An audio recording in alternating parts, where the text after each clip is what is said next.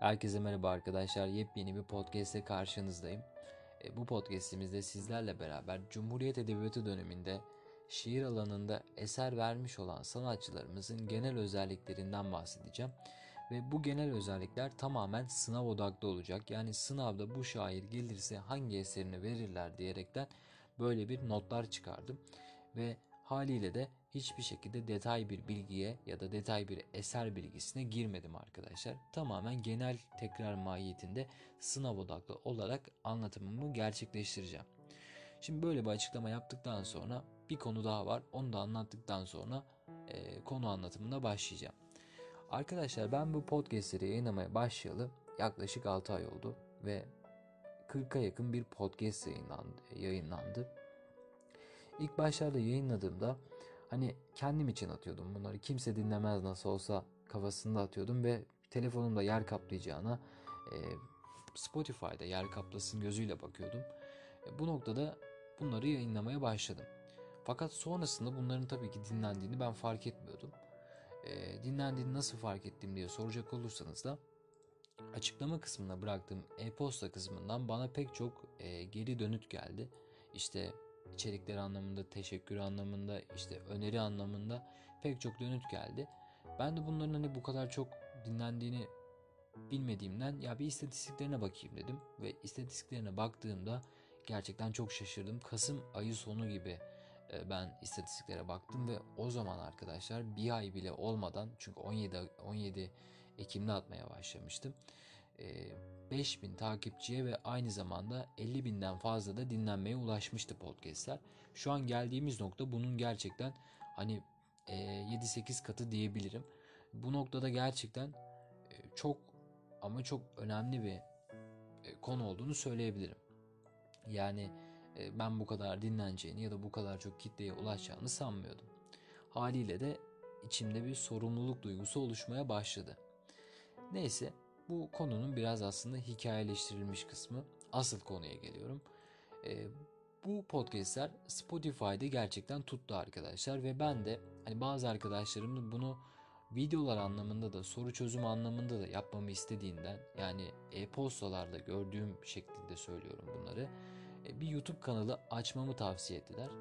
Hani ben de YouTube alanında çok fazla bilgiye sahip değilim ama e, eğer ki soru çözüm videoları odaklı gelmek istiyorsanız e, bunu yapabileceğimi söyledim. Bu noktada da bugün itibariyle bir e, soru çözüm kanalı açtım. Daha doğrusu bir edebiyat kanalı açtım. Edebiyatçılar Sokağı adı altında bir edebiyat kanalı açtım. E, bu kanala isim önerileriniz de hani verebilirsiniz. Bunda hiçbir sorun yok. İsmini değiştirebiliriz. Gerçekten beğendiğim bir isim olursa. E, bu kanalda yakın bir zamanda sınav odaklı soru çözüm videoları yapmak istiyorum. Aynı zamanda isteyen olursa soru çözüm odaklı konu anlatımı da yapabilirim. Yani sorular üzerinden konu da anlatabilirim. E, o yüzden şu anda bir hazırlık aşaması içinde olduğumu söyleyebilirim. E, o noktada sizlerin de bu kanala abone olaraktan bana destek vermesini istiyorum arkadaşlar. Asıl konu buydu işte. Ve bu kanalın da linkini podcast'in açıklama kısmına bıraktım. E, sizlerden isteğim e, bu kanala abone olup bildirimleri açıp benim e, bu kanala e, videolar yüklememi bekleyebilirsiniz. Bunun haricinde, haricinde yapmanız gereken bir şey yoktur. E, oturduğunuz yerde videoları dinleyip e, bilgileri öğrenmeye başlayabilirsiniz. E, şimdiden verdiğiniz bütün destekler için gerçekten hepinize ayrı ayrı çok teşekkür ederim. E, bu kanal hepimizin gerçekten büyüyeceksek de hep beraber büyüyeceğiz. Bu noktada şimdiden size teşekkür ederim. Şimdi böyle bir açıklama yaptıktan sonra artık anlatıma geçebilirim. Şimdi şiir anlamında ilk başlayacağımız isim arkadaşlar Cahit Sıtkı Tarancı. Genel özellikleriyle bahsedeceğim tabii ki. E, Cahit Sıtkı Tarancı'yı hepimiz ne olarak biliyoruz? Ölüm şairimizdir kendisi arkadaşlar ve genel olarak Cahit Sıtkı Tarancı ölümden çok korkmuştur ve 35 yaş şiirinde de bunu çok görürsünüz zaten. Haliyle mesela Gün eksilmesin penceremden diye de bir şiiri vardır kendisinin. Kendisi ölümden çok korkuyor. Bu noktada Cahit Sıtkı Tarancı ile ilgili bilmemiz gereken en önemli özellik ölüm şairi olduğunu bilmemizdir. Onun dışında eserlerine baktığımız zaman kendisi 35 yaş şiiriyle çok ünlenmiştir ama onun dışında Ömrümde Sükut, ve Ziya'ya Mektuplar adı altında şiirleri vardır arkadaşlar. Ziya'ya Mektuplar eseri Ziya Osman Sabaya'dır arkadaşlar.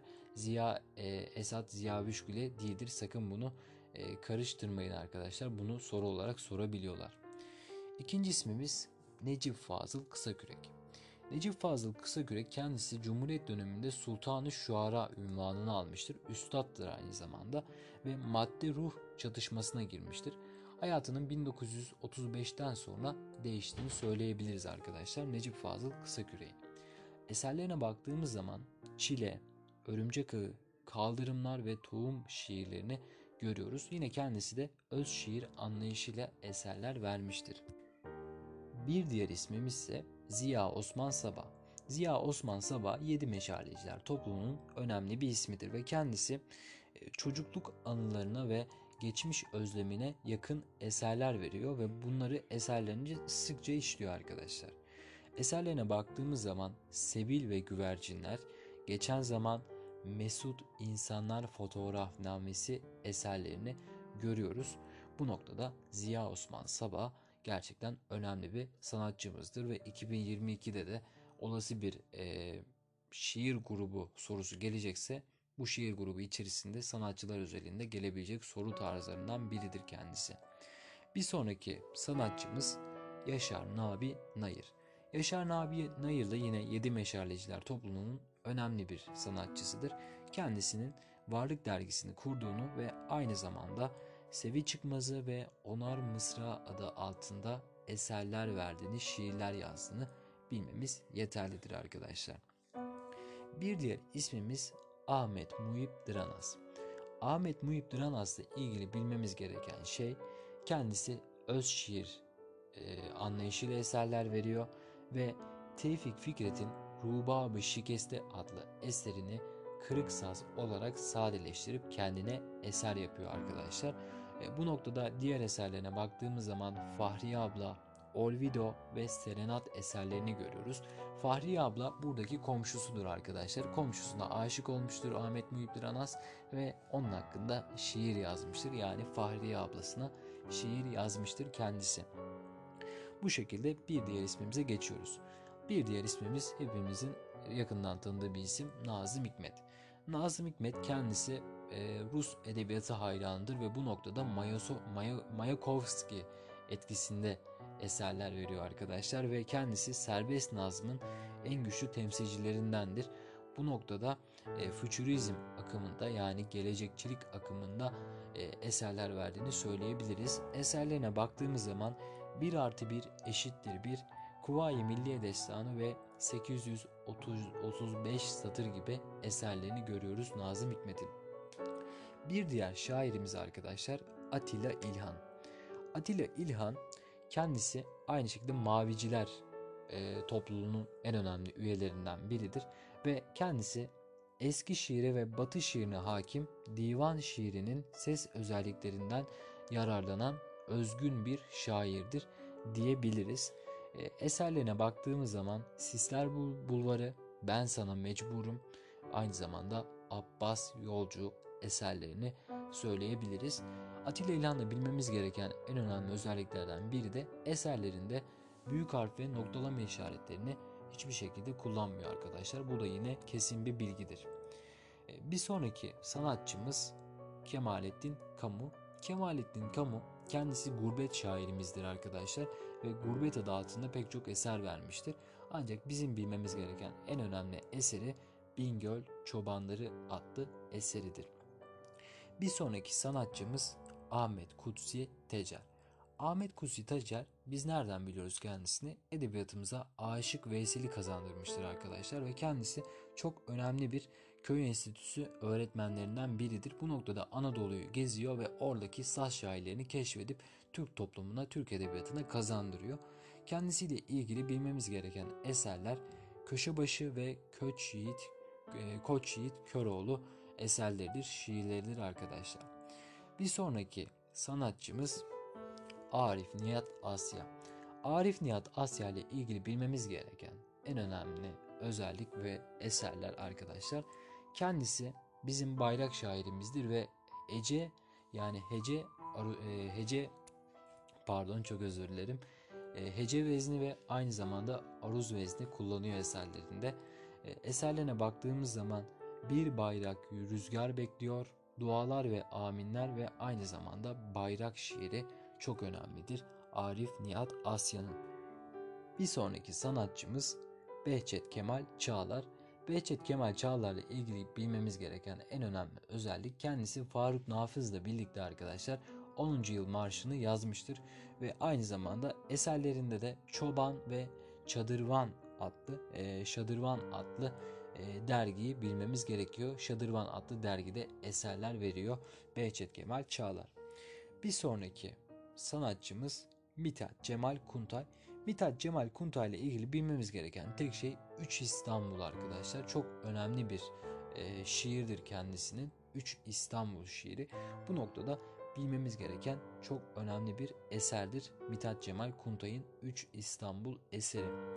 Bir sonraki sanatçımız yine kadın sanatçılarımız da çok önemlidir. O yüzden Halide Nusret Zorlu Tuna bu noktada dikkatli dinlenmesi gereken isimlerden biridir arkadaşlar. E, Halide Nusret Zorlu ile ilgili e, halk edebiyatından yararlanan bir şair olduğunu ve aynı zamanda Git Bahar adlı bir eseri olduğunu bilmemiz yeterlidir ve Geceden Taşan Dertler adı altında da şiirleri vardır arkadaşlar. Halide Nusret Zorlu Tuna'nın bir de kendisi e, Ümmü Muharriyat adında e, takma isme sahiptir. Yani yazarların annesi e, takma ismine sahiptir arkadaşlar.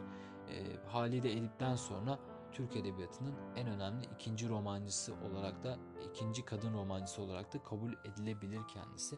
Bu noktada önemlidir. Şair anlamında yani birinci bölüm kısmı anlamında son ismime geçiyorum. Son isim gerçekten e, Şampiyonlar Ligi'nin baş kurası diyebileceğim bir isim. Orhan Veli Kanık arkadaşlar. Orhan Veli Kanık'la ilgili bilmemiz gereken kendisi İstanbul'u gözleri kapalı dinliyor. İstanbul dinliyorum gözlerim kapalı adlı şiiri çok önemlidir. Garipçiler akımına e, bağlıdır arkadaşlar ve her şeye karşıdır kendisi. E, ölçüye, kafiyeye, uyağa karşıdır kendisi ve şiirde daha önce görülmemiş e, kavramlarla ortaya çıkıyor. Orhan Veli Kanık tam anlamıyla bir şiir ihtilalcisidir diyebiliriz kendisiyle alakalı.